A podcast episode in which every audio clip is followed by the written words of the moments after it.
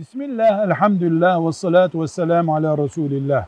Para, gayrimenkul, kişiye ait özel varlığında tasarrufunu sınırlayan kurallar var mıdır? Yoktur. Helal ve yasal olduğu sürece tasarruf herkesin kendi malındaki hakkıdır. Ancak dinimiz, şeriatımız der ki israfla pintiliğin ortasını bul. Ne cimri ol ne müsrif ol. İki, sakın harama hizmet etme. Haram seni sömürmesin.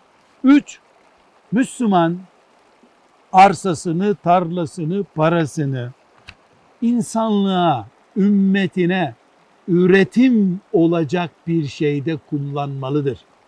Parayı israf etmediği gibi arsayı da israf etmemelidir. Evi de israf etmemelidir.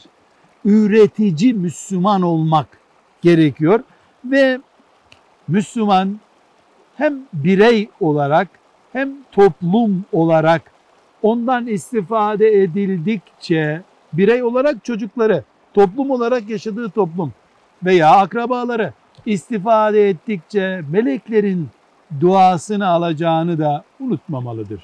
Velhamdülillahi Rabbil Alemin.